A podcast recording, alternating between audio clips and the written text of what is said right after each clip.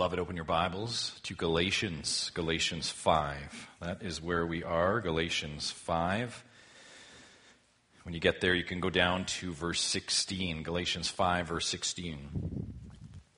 If you are visiting with us this morning, if you don't have a Bible with you, you can just look in the rack right in front of you. There's one for you to follow along with. Galatians five, verse sixteen. To begin, let me read our passage that we will be looking at this week and next, starting again in verse sixteen, right down to twenty-six.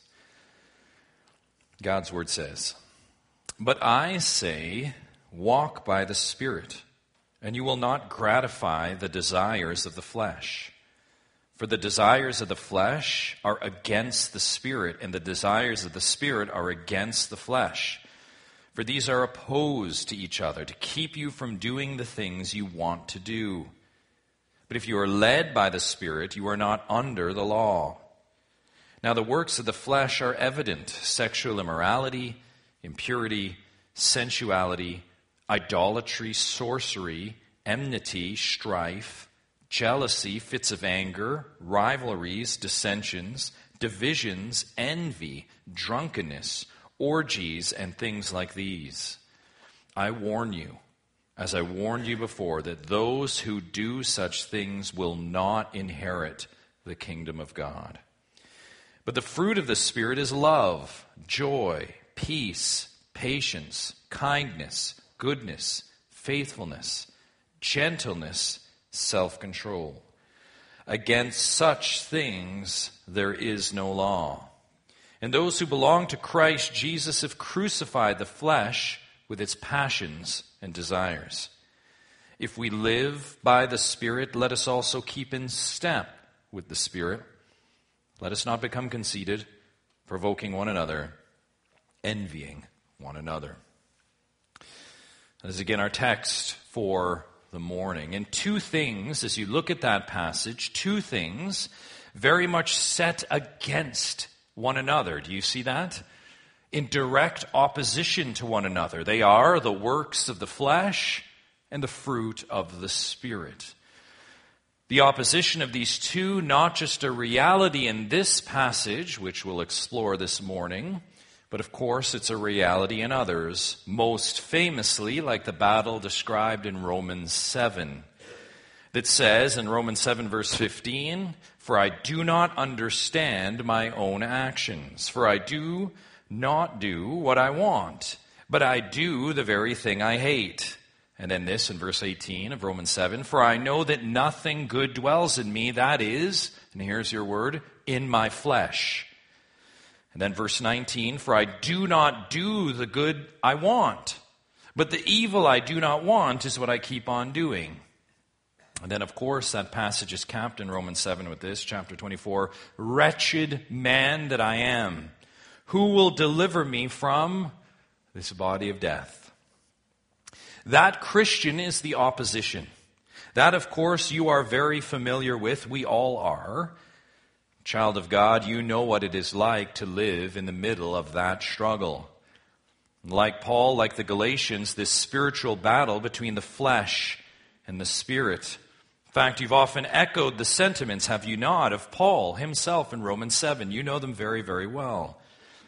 And as such, you understand the opposition that Paul is describing here in Galatians five.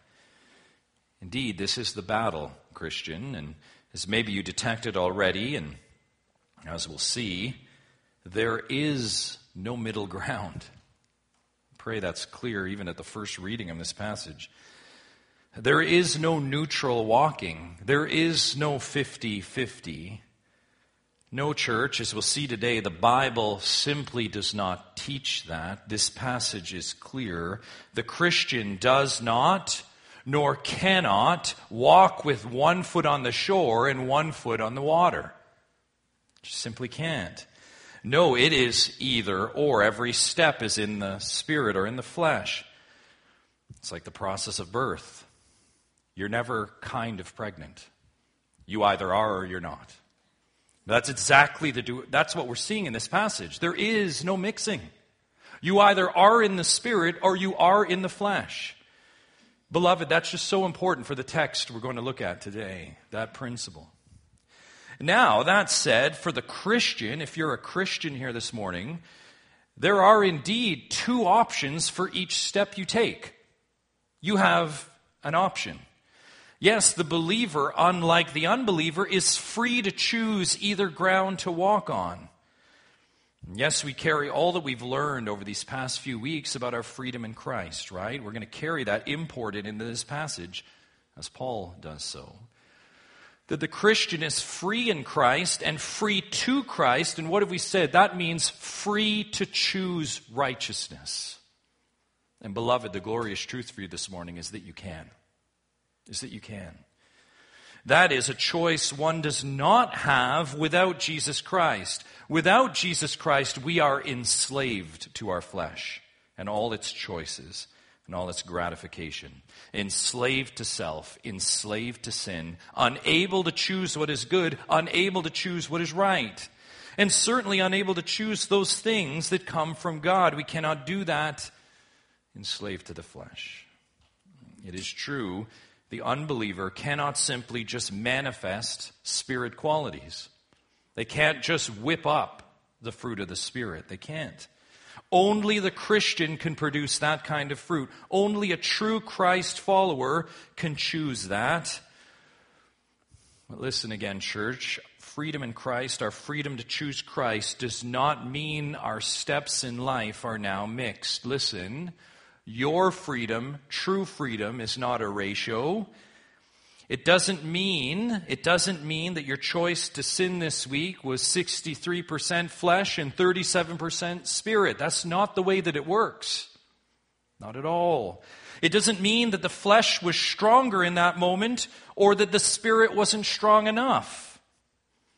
No, Christian, at the cross, Christ didn't die to give you an upper hand in life.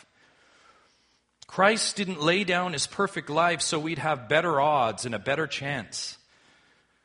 No, beloved, that is not the way that it works.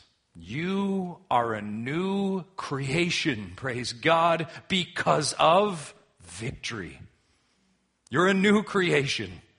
And every step you take, you can choose righteousness, unmixed, unmixed. Beloved, you can choose righteousness always, one hundred percent, in the power of the Holy Spirit. Because the power of sin in your life has been defeated. By Christ, mark this, write it down, permanently. Defeated, dethroned. Yes, sin is still present, but its power over you is gone. It's been disarmed. You are free to choose Christ. Yet, if that is true, that sin is dethroned, the power of the flesh is broken, then it means that the opposite is also true, right? That's the logical conclusion. That our choices to sin then, our sinful choices, are always one hundred percent in the flesh. And with that, always one hundred percent our choice.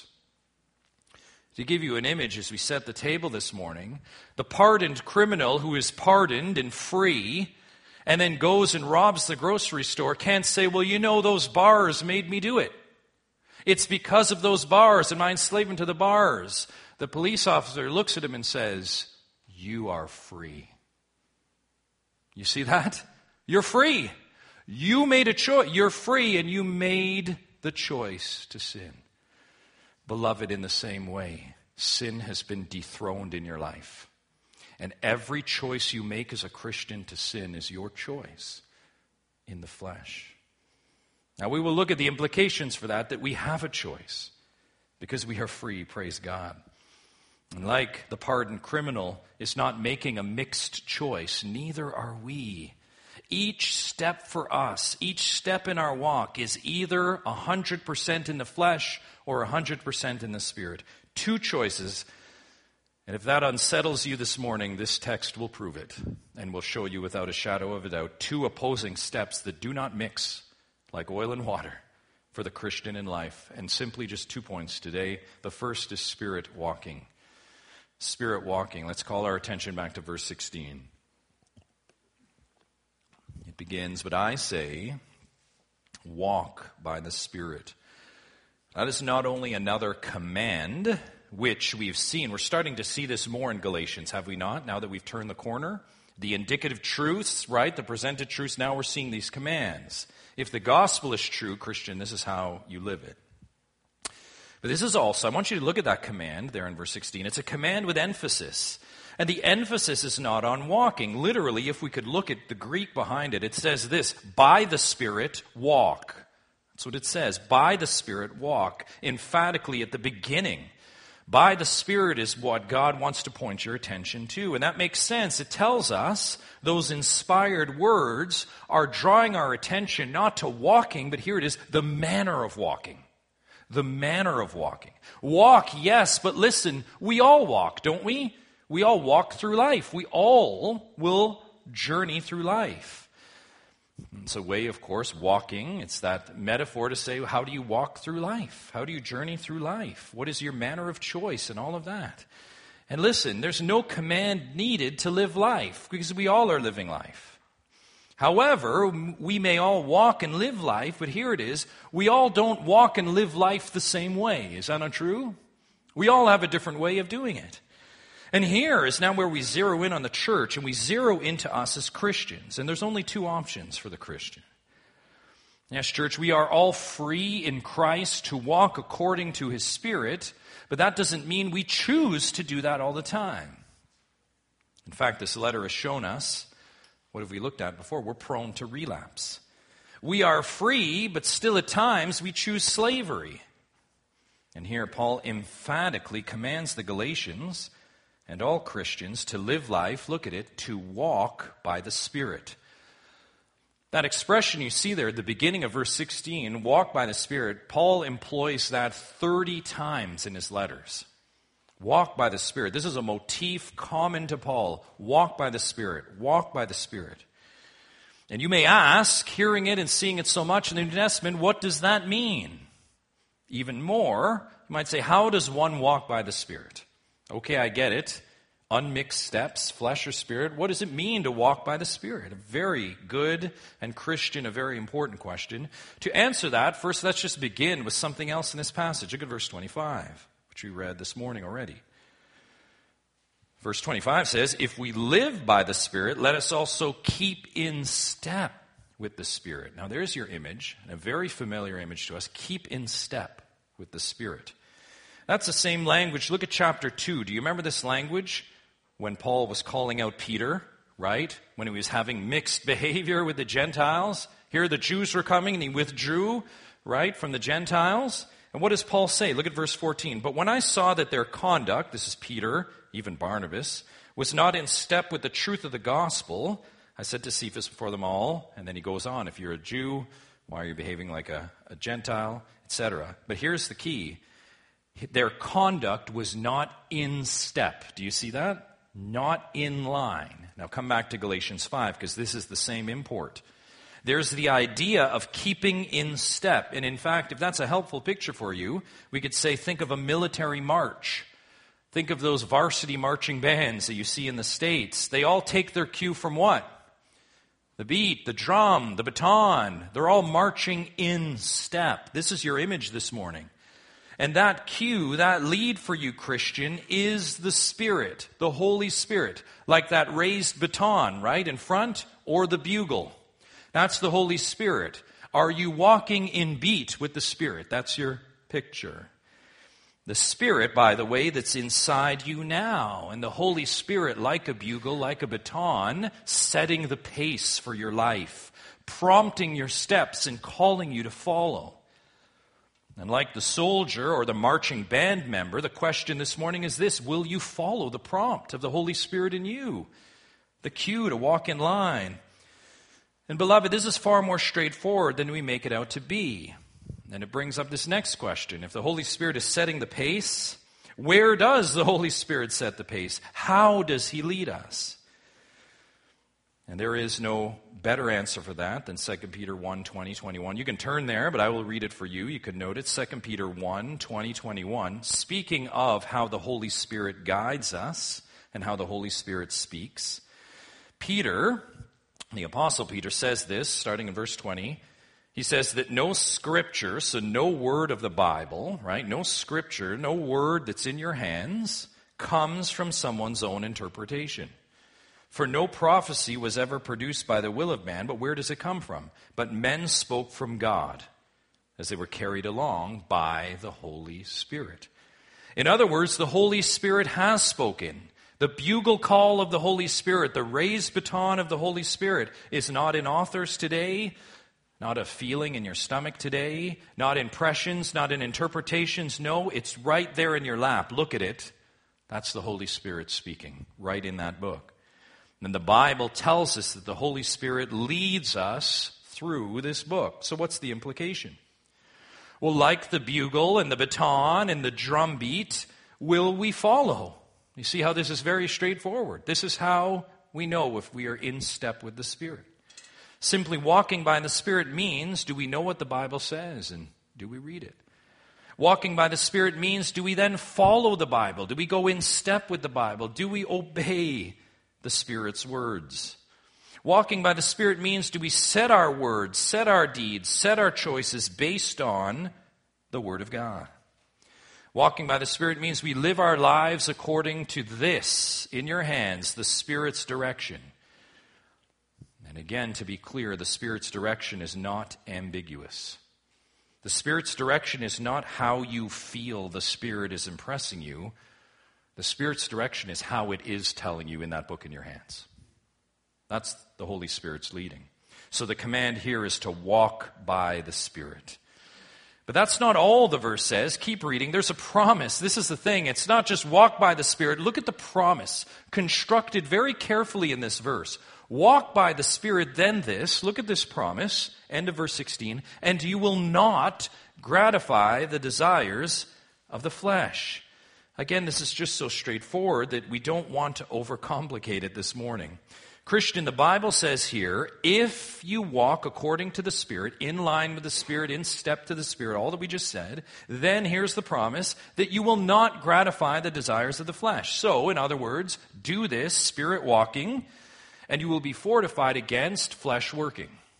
All right, very straightforward. Do the Spirit stuff, and it'll take care of the flesh. Now, that's a grand promise, because maybe you're here this morning and your prayer today or this week was, God, help me not gratify the desires of the flesh. Well, here's your answer, right? Here is your answer. Now, before we get to that, before we dig into that, let's take a step back. We have that word. Do you see it there? Flesh, that domain again introdu- introduced to us last week. And last week, as we said, and Wednesday, we talked about this in depth. The flesh, we said, not referring to the covering of our bones, not just physical. No, we saw last week, and again, especially as we dug in midweek, how the flesh is human nature as it has become through sin. And specifically here, the flesh is that remnant of unredeemed nature that is still with the believer until glory. It's that remnant of ourselves that we noted off the top that fuels that struggle. Right? That Romans seven struggle is fueled by just that. However, we've also noted, right, the flesh may be present to fuel that struggle, but here it is, it has no power. It has no power. Yes, indeed, we yield real estate to the flesh, but we don't have to. And we're being sanctified and growing, and, and we learn how not to do that. And here we have a verse that tells us how to do that. But even more, again, as we're looking at the overarching, in Christ, in Christ, the flesh has been dethroned. More accurately, look at chapter two, verse twenty. More accurately, the flesh has been crucified. Again, look at chapter two, verse twenty. We looked at this last week as well. Paul says, I have been crucified with Christ. That's union with Christ to any Christian, true for you. It is no longer I who live, but Christ who lives in me. And then listen to what he says. So it's Christ living, and the life I now live in the flesh. So a reality that this is the domain that we have to live in. But I don't live it in the flesh. He says, I live by faith in the Son of God. So helpful. And that again gives us the context for the struggle. That verse presents the reality. We live in the flesh, but we live by faith. Now, because the flesh has lost its power doesn't mean it still doesn't have pull. And the reality of the pull of the flesh, the desire of the flesh, is what's in view here. That's what we're talking about in this passage. Yet we are given an antidote to the pull of the flesh. This is what we've referenced already. We have an antidote in your battle with the flesh. And here it is, a promise. Look at it again in verse sixteen. I say, walk by the Spirit, and here's a promise, you will not gratify the desires of the flesh. Here is a principle and the promise when you walk by the Spirit. Look at it simply. When you listen to the Spirit through God's Word, commit to prayer, commit to study, when you obey the Spirit and His instruction in these inspired pages, when you heed these commands, when you orient your life and set your life's pace according to Him, Christian, when you walk by the Spirit, here it is, the flesh has no pull in your life. It starves. It fades. Isn't that a promise? In your battle with the flesh, in one sense, we look at that and say, there it is. There it is. There is the answer to prayer. There is your how-to on the flesh. Walk by the Spirit. The answer is not to try harder, to do more, this food, this tip, this trick. Think of those sins, right? Those flesh bents, those desires you try so hard to beat down. Here the Bible says to not walk by them, to not be drawn by the pull of the flesh. The Bible says walk by the Spirit. It's so clear and so logical, but beloved, can I submit to you again? I... I'm out in front with you at this one. I'm with you. It's so elusive, isn't it? I mean, we may have our battles with the flesh this week. It's so elusive. Why? Why? Let me just submit some little helps, I pray. Can I tell you that we have a myriad of ways that we shoot ourselves in the foot? And I pray it's helpful as we think this through together. Someone would say, okay, well, the Holy Spirit, to walk by the Spirit, is in the Bible. Well, read the Bible. Jason, read the Bible. I'm tired. It's been a long day, a short night. I don't understand it. Class, we talked about this this morning already, right, downstairs. It's not exciting enough for me. Obey God's word? Obey it? It's too hard. It's too old. It's not sufficient. I don't like what it says. And we're shooting ourselves in the foot. Commit to being with God's people. Commit to being there. I'm busy. I have a lot of other commitments, and God understands, right? Yet the battle rages. Beloved, we could say so many things. Do you see how we sometimes are the author of our own undoing? We bring it on ourselves when we don't walk by the Spirit with all of our protests. And in all of those protests, we simply do what? We open the barn door for the flesh. The flesh. Yet the Bible is clear here. Those flesh episodes that we can't get over, it seems, are simply, as we examine our lives, a matter of priority. Priority. It's been said, and I agree, if you want to see what matters to someone, look at how they spend their time. Is that not true? If you want to see what someone is all about, where they orbit around, who they worship, see where they spend their time. I believe that. Even more, we would say how that fleshes out. It's a matter of how we order our steps. And where are your steps, beloved? Where are your steps? And church, here is where the Bible presses the point. As we said off the top, this is not a wishy-washy affair. This is no mixed bag. We are either taking those steps in the flesh or in the Spirit. It's either or it's or. Why is that? Why must it be so polarizing? Well, listen, beloved, here it is. Because they're at polar ends. That's why it's so polarizing, because they can't be more further apart. Look at verse seventeen. This is one of those verses, by the way, that just speaks for itself. I hardly need to unpack this for us. For the desires of the flesh are against the Spirit, and the desires of the Spirit are against the flesh, for these are opposed to each other, here it is, to keep you from doing the things you want to do. So clear. The flesh and the Spirit, oil and water, are direct odds with each other. Do you see how they can't mix? Both are actively working against each other, as the verse says. And not only that, walking according to one will keep you from doing the other, as the end says. We press this point, we talked about this Wednesday, because of how many times we say we can't in the Christian life. We can't. But beloved, we need to understand there is no mixing of the flesh and spirit. You're not a stronger, weaker Christian and all of these things, or my dose of the spirit is not enough, or all of these things. We know this. Think about sports. Do you have those athletes that play for both teams on the field at the same time? No, no you don't. That, that actually is foolishness, isn't it? The player's either what? Playing for this team or that team. one hundred percent. If it's true in athletics, how much more true is it with the flesh and the spirit? They don't mix. Like the athlete wouldn't put on a half and half jersey, or maybe say, well, today I'm coming out, and he's before the reporters, I'm forty percent, right, Leafs or whatever it be, and I'm sixty percent Habs. That's not the way that it works. He's either here or he's there. The flesh and the spirit is the same thing. There's no mixed bag. And the reason why we need to press this point and look at verse seventeen is because we may agree and see it, but we don't live that. We say things like, well, you know, the flesh won out. Well, you know, it just it was a stronger pull, right? We, we, we say these things where we bring down the truth. So it is with the flesh and spirit. No mix, no middle ground, no kind of spirit, no sometimes. No mix, no Christian. Walking by the Spirit means you're fully in step with the Spirit. Walking by the Spirit means no sideways detours, and no, here it is, as we think about Galatians, our study, no going back under. We're reminded of this in verse eighteen. Look at it. This is the language we've been in in Galatians. But if you're led by the Spirit, you are not under the law. Is that not a polarizing statement? If you're led by the Spirit, you're no longer in slavery. Do you see that? You can either be in one of the, you're either being led by the Spirit or you're back enslaved. This is just so helpful, I pray, beloved, in our practical Christian walk. Remember, living under law works was going backwards, was returning to slavery. So too is the Christian that chooses to walk according to the flesh.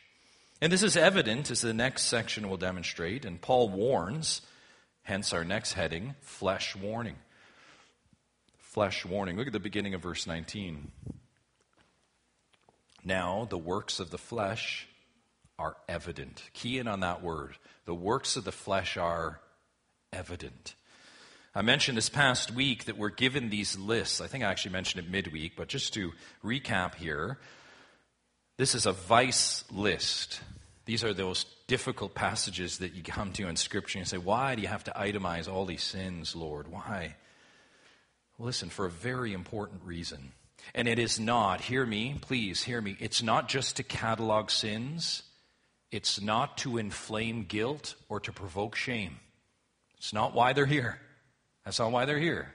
No, here Romans eight one, fresh ears, fresh ears. It blows up such thinking. Romans eight one says this, there is now no condemnation for those who are in Christ Jesus. Amen. No condemnation. I said, okay, well then why this vice list? Well, this is where it's important to understand why this. Why? Well, Paul is going to answer that question in part with one word. What does he say? The works of the flesh are evident. In other words, Christian, the works of the flesh, you can see them. And as we think about helpful tools in our Christian life, one of the things the Apostle Paul is saying, they're evident, and I'm going to help you see them, so that you know you're living and walking in the flesh. Christian, they are observable. This is so helpful. And like a helpful self-examination, like necessary Christian walk maintenance, we're given these evident behaviors of the flesh for our benefit and help. I pray you see that. Not to heap shame, but to help. To help. And that's exactly what they do here. They help us. Like a warning light. And also so that there would be no confusion. And beloved, can I say, can I just pause for a moment to say, I am constantly astounded at how much confusion there is today. I was reading an article this week. I ranted with some of the guys about this. I cannot believe how the scaffolding of marriage and sexuality continues to become unglued. What in, let me say this, fringes of the church is being accepted now as sexuality. And not just sexuality, I'm talking about partners, types, amounts, frequency, all of this madness. I'm reading this article saying to myself, how have we come here? And how, and here's the thing, I was reading an article quoting someone in the church expressing how this should be okay. This should be okay. Beloved, listen to me. Why do we have vice lists? So that there is no confusion. And we're not going to dig deep into any one of these. We're going to show how there is no confusion. Your God, First Corinthians fourteen, is not a God of confusion. He's a God of order. Your God is not a killjoy that says, you know, you go figure it out. Let me take your hand and show you what this sin looks like so that there is no debate that this is sin. That's exactly why we have this list. And it's so helpful. There is no ambiguity in the Bible. The works of the flesh, look at it, are evident. Now that said, and before we look at them, the aim this morning, as I just noted, is not to exhaust these or to dig down in each of them. And there are many reasons why we wouldn't do that, but that's not the point of the passage.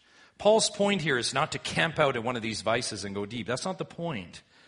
As well, this list is not exhaustive. Can I say that? It's not an exhaustive list. This is not like the list of sins. And if your sin's not on there, you're like, I'm all right. Right? And we do. And we're going to get to how that, we love that thinking. Like, is this okay? Can I do this? This is not exhaustive, but it's representative. I say that about the qualifications of an elder. People go to that list, I tick all these boxes. Well, that's a representative list. Summed up with above reproach. In the same way, works of the flesh are evident. And we're going to see a phrase that really captures that at the end. And for most, if not all of these works of the flesh, they stand for their own steps. Beloved, I'm with you when we will be able to identify with many of these. So let's look at them the way that God's word has given them to us. Let's survey them just as they appear, starting in verse nineteen in our first work of the flesh, sexual immorality. That word, the Greek word there is porneia, and that, of course, is where we get the word pornography from. And this refers to, can I just set your mind straight, porneia refers to sexual sins of any kind, any kind, not just the married, but the single, not just engaging, but the viewing. All of it, porneia, anything other than a physical, physical, one husband, one wife union, anything other than that, porneia tells us from God it's wrong. It's wrong. It's simple. And mentioned why we need to press some of that. It's, I referenced already, reading and disturbingly about the lowering standards of this stuff in the church, and so much more we could say about that, but the word stands for itself. If it's not one husband and one wife, it's wrong. Second, impurity. That word is akatharsia. Say that ten times fast. But it's important to say that because it's where we get the word. You know this word catharsis. You know that word? Catharsis is the purging. It's the cleansing. Cleansing. Well, in the Greek, you have this a in front of it, which just simply tells you it's not that. It's not happening. So picture it's not with its cathartic release. It's not purged. What do you get? A polluted thing, an unclean thing. That's your image. This is mixing. This is polluting. This is a failure to purge. This is no catharsis. And so many examples that are evident here, but let's comment on one that endures. So we look to apply this. We always go to the ones that shouldn't be so obvious, but they are. And can I say to you, today in the church, it's language. I am mystified, folks, at the language of Christians. I am absolutely mystified that what is tolerated is a mixing, that these words are okay. Beloved, can I say to you, and I will take the criticism for this, it is not okay to say those words. It's not. It doesn't. It's not relevant. It doesn't draw people in. In fact, it brings down God. It is not okay to mix our language on any condition. It's not godly, and it's not glorifying. Thirdly, sensuality. Sensuality. This is living that is enslaved to our senses. This is a lack of self-constraint. That's the word. You have an N I V, it calls this debauchery. That's a really helpful way to look at this. This is debauchery. And that's right. If you have a King James, it says licentiousness. That gives you even more of a picture, and that is right too. This is the work of the flesh, and it has this rallying cry. Have you heard this? If it feels good, do it. That's sensuality. Doesn't matter. Just release yourself to every pleasure. If it feels good, do it. And listen, beloved, there's no distinction here. When you talk about giving in to your senses, whether it's same-sex attraction that's wrong or eating too much food is wrong. Giving in to your senses, they're equal standing. Equal standing. They're both sensuality. Idolatry. Look at the next one. This is a general word for the worship of anything apart from the one true God. And can I say, as the guys are reading Old Testament texts, which are helpful, right? In that sense, the Israelites battled with the wooden idol stuff. And often we can think when you hear idolatry, well, it's just the wooden idols, those little carved creations that they bowed down to. No, no. This is the New Testament stuff of withholding money because you love it so much. We have covered idolatry a number of times in our studies, but let me just say this one thing again, and I hope it's helpful. It's whatever is inserted here. I could never live without blank. I could never live without blank. And whether it's coffee or children or your spouse, it's idolatry. And we confess and repent that to God. That's your idol. Sorcery. Look at that word, sorcery. It seems so fantasy, right? But this is far from the stuff of fantasy. This is indeed the stuff of magic and mysticism. This is the secret arts. Yes, this is the stuff of Eastern religions, and here it is, beloved, like a Trojan horse, has invaded every sector of the church today. From the obvious, like witchcraft, to the not-so-obvious, like yoga. It's invaded from best-selling books like The Secret to up-and-comers like Enneagrams. It's everywhere. Eastern mysticism, just getting in wherever it can. That's sorcery. Next word is enmity. This word is your New Testament opposite for love. That word there means hatred or hostility. It's a strong word, and that's helpful because this is what happens when you fail to put on love. If you ever wonder where some of those dark feelings come from as you live life, it's the absence of love. And that's what happens when enmity rises within you. This is human-to-human animosity. And church, this is just far more subtle than you think. This is that thing in you when you're behind the keyboard and it's safe and you type whatever you want. This is the thing behind you when you're behind the wheel and you think you got this big carriage of a car around you and you can do whatever you want. This is that thing that rises when you've put off love and put on self. That's what enmity is. Next is strife. You can see how these kind of string together. This word is quarrel, debate, or contention.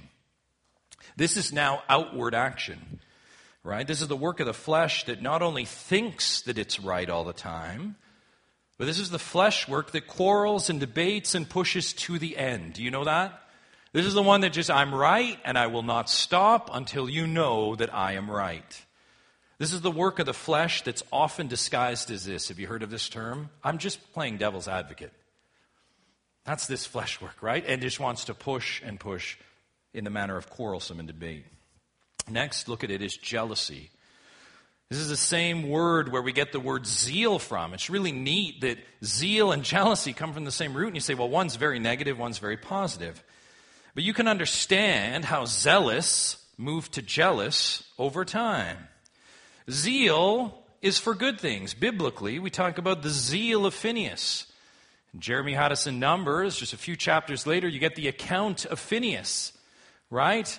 And the Baal worship at Peor. And what do they do? Someone brings in Midianite into the congregation and thinks that it's okay, right? That even though they're worshiping a different God, I can bring them in. And everyone is okay with it. I mean, everyone's just fine. And what does Phineas do? He takes his spear and he impales them. And that sounds so graphic and harsh. But then he's lauded by God. In fact, the Levitic covenant, the covenant of Levi, springs again from that to say, this is the kind of worship I'm looking for. Those that don't mix worship for my name. Incredible account, but you can see how over time that zeal for the good things, we just moved the compass point a little bit and had that zeal and intensity for ourselves. And can you see where we get the word jealousy from? What is jealousy? I want it for me. It's for someone else and I want it for me. And that's how we corrupt these good things of God. Next, fits of anger. Or as the N I V renders it, fits of rage. King James says wrath. Wrath. Some works of the flesh conjure up immediate pictures, and this is one, fits of anger, fits of rage, which are evidently, if you've ever seen a fit of anger or done one yourself, you know very clearly it's not of the Spirit. It only comes from one place. This is, by the way, when you sit behind the keyboard and you feel that thing, or you're behind the steering wheel and you feel that thing, this is the hitting send or the cutting off. This is the expression of that. It is now bubbled up. Fits of anger. Next, rivalries. Look at that word, rivalries. Another athletics kind of a word, right? I mentioned the Leafs, Habs. We have these rivalries. The word that pictures two opposing things. And here's the thing, that are just not of each other, right? It points to the reason why, which is selfish ambition, self-orientation. That is why there's rivalry. This team is like, it's only about us. We're the best. We're going to win. And what does this team say? Yeah, we agree with you. No. They're like, no, we are. We're the best. We're going to win. Do you see? That's rivalry, right? This is the flesh work, and you see this throughout the New Testament. Romans two, James three. What causes those struggles and strife and quarrels among you? It's that pronoun me. That's what it is. It's me. What's in it for me? This pops up. You hear questions like, what about me? What about my share? What about my interests? That's the stuff of rivalries. Feeds into the next one, which is dissensions. Dissensions. This is selfishness embodied. This word pictures two selfish now standing apart, right? That's your posture. Not only looking at just me, they want nothing to do with the others, and they stand far apart. This is the next step of rivalry. Indeed, the next level of self-centeredness. As I say, this is me versus him, us versus them. This is my stuff, my gang, my territory. And you're over there. This is the drawing of boundary lines in church spats. Have you been part of one of those? You get a little church spat that erupts, and you got to clearly define the boundary lines. This says, what side are you on? What side are you on? Next, the next progression, divisions. This is not only the next chronological word in the list, but it's the next logical word. That word means factions. This is where rivalries that led to dissensions leads. It's not only the drawing of boundaries, but this is faction identity, right? This is no longer the stuff of church spats. This is the stuff of church splits. This is where it ends. This is the we hold to this. This is who we are. This is what we believe. This is faction identity. And I think we can relate to that. Next is envy. This is not just another word for jealousy. This is where we need to see the precision. This is this Hebrews four word of God. This is not just jealousy. This word has a darker dimension to it, and I think we know it. This is ill will for another because they're doing so well and they've received good. Here, one is not necessarily wanting it for themselves, right? Like jealousy, this is to the next level. This is not wanting them to have it at all. This is the insidious thing that Christians feel when they get the praise item from another brother or sister, and what did they say? How come good went to them? It's insidious, isn't it? That's envy. That's a work of the flesh. It says, that doesn't revel in the praise and give praise and doesn't genuinely feel good for the brother or sister. Envy says, why did they get it? Why did they get it? Penetrating stuff, and you can see how this is helpful. Do you see how some of these things we can miss? And just think, oh, we're coasting. The last two words in the list go together. Words associated with hedonism. Look at those two words, drunkenness and orgies. Drunkenness, no explanation or picture is needed. Drinking to intoxication. In other words, senses are lost. Orgies, this pulls out the sexual aspect of the word, but it has a bit of a broader dimension, means carousing. And every image of a wild party, a frat party, all of that, that's what this word is. Now, it pains me to say, you might look at those last two words and say, well, thankfully, we're not there yet, right? In the church, we're just not there yet. I mean, we're bad, but we're not there yet, beloved, let me tell you. The compass point for church proper is pointed, headed in this direction. Drunkenness, I, I can't tell you how many conversations I've been in, and I know you have been, where the issue is, well, that's not really drunk, and where's the line to be drunk? And this is okay, and those staunch defenses of, well, I'm not drunk. What about orgies? Again, I couldn't believe the stuff that I was reading this week, talking about how sometimes you need a different kind of partner than your husband or wife, because your husband or wife doesn't understand. Beloved, this is coming. This is where we are.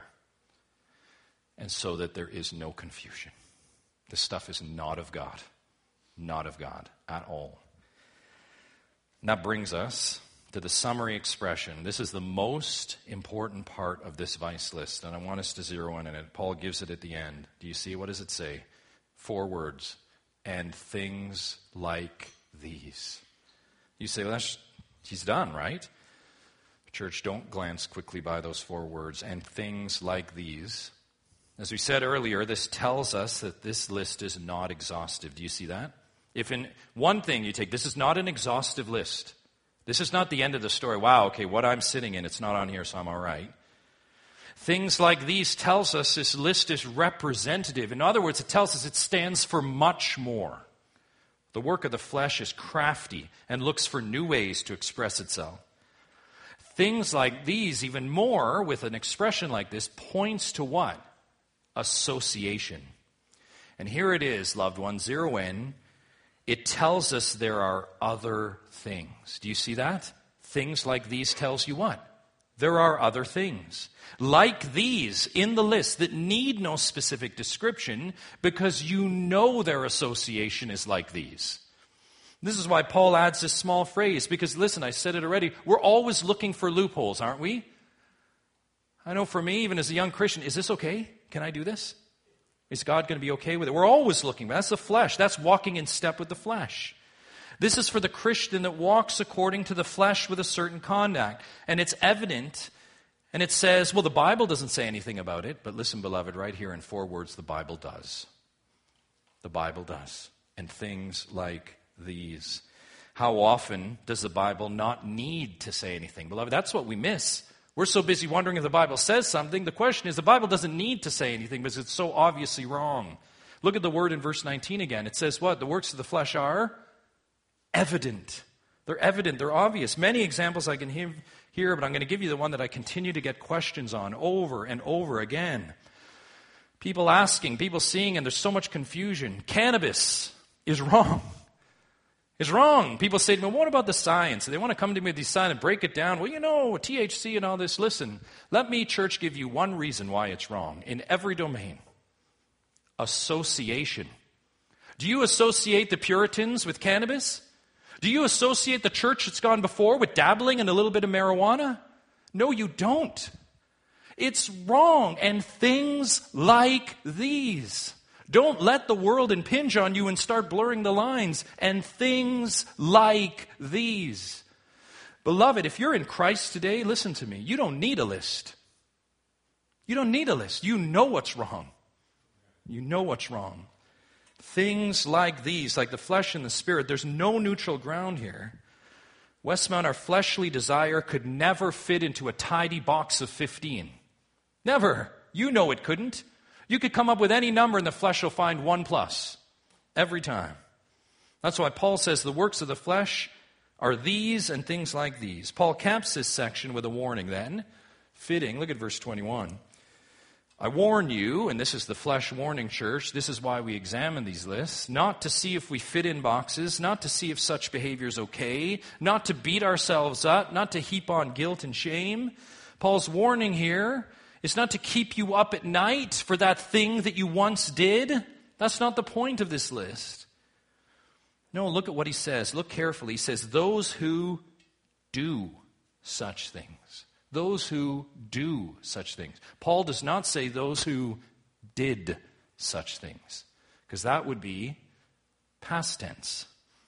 Christian, if you've had some of these in your life in the past, like I have, if that's you, hear this to the fleshly church. You remember those Corinthians? Hear this. One of you referenced this on Wednesday night. First Corinthians six nine. Or do you not know, Corinthians, that the unrighteous will not inherit the kingdom of God? There's your warning. And that's hard, right? And he says this, do not be deceived. Neither the sexually immoral, nor idolaters, nor adulterers, nor men who practice homosexuality, nor thieves, nor the greedy, nor drunkards, nor revilers, nor swindlers will inherit the kingdom of God. And that hits heavy, doesn't it? Keep reading. And such were some of you. But you were washed, you were sanctified, you were justified in the name of the Lord Jesus Christ and by the Spirit of our God. Praise God. Such were some of you. You're no longer that. No longer. That's the glorious truth, that that vice list, these things are part of your past. Well, beloved, I can't leave today without saying this, because this text is a warning. What if you're sitting here today and these things are part of your present? What if you're walking in them right now? Right now. And friend, by walking in them, we mean what the verb says. Look at the verb again. Those who do such things. That verb is present tense, characteristic of ongoing action. You could more specifically say it like this. Those doing such things. In other words, you're in them. You look at your life right now and it's a pattern and it keeps happening. It keeps appearing. Sure, there's latency, maybe three days, three weeks, even three months. But it keeps popping up. It keeps happening. For anyone in that situation, Paul offers this warning. And again, take it from the verse, not from me. Take heed where you stand. Your ongoing behaviors may really give evidence, we speak of evidence, of your true identity. Your true identity. And if it's you today continuing in one or more of these works of the flesh or things like these, let me leave you with one final word. And this is the warning here. Repent. Repent right now. Repent. This is the warning. You will not inherit the kingdom of God if you're living in these. Repent. Do it before it's too late. Your life may end tonight. Repent. Heed the warning here. Heaven does not await the flesh. It does not. Look at the warning. The flesh will not inherit the kingdom of God. Repent today, right now. Repent. Turn from that slavery and embrace freedom in Christ. Not just any freedom, or again, freedom to do it again in the future, but true freedom. Repent and forsake the flesh for true freedom in Jesus Christ. That is the only way you can take a step by the Spirit and walk by the Spirit. Precious friend, let Christ guide your steps. Experience that victory. And what does that look like? Let Christ the Lord being your vision and your guide to every step. Well, the beauty is this passage just keeps going. And Paul will tell us about the fruit of the Spirit and what that is evidently like. The Spirit-filled life. Life in Him. And we will continue next week. Let's pray. Father, we thank you for your guide and instruction, your clear direction in your word. God, we look at these lists and two things strike us. One, that such were some of us. God, these things in this list don't identify us anymore, and we have victory over them. By Jesus Christ, your Son, you have dethroned the power of sin and flesh in our lives. Praise God. But God, we also are reminded in a text like this that the flesh still has a pull. And God, we pray to continue with each step to yield to the power of the Spirit. Lord, cast before our eyes and our hearts and our minds the steps, Lord, that are clearly outlined in your word. We're so prone to our own way, Lord. Help us to stay on the true and right path. Father, that's our cry, our pleading, our begging as we begin this new week. God, this we pray in Christ's name. Amen.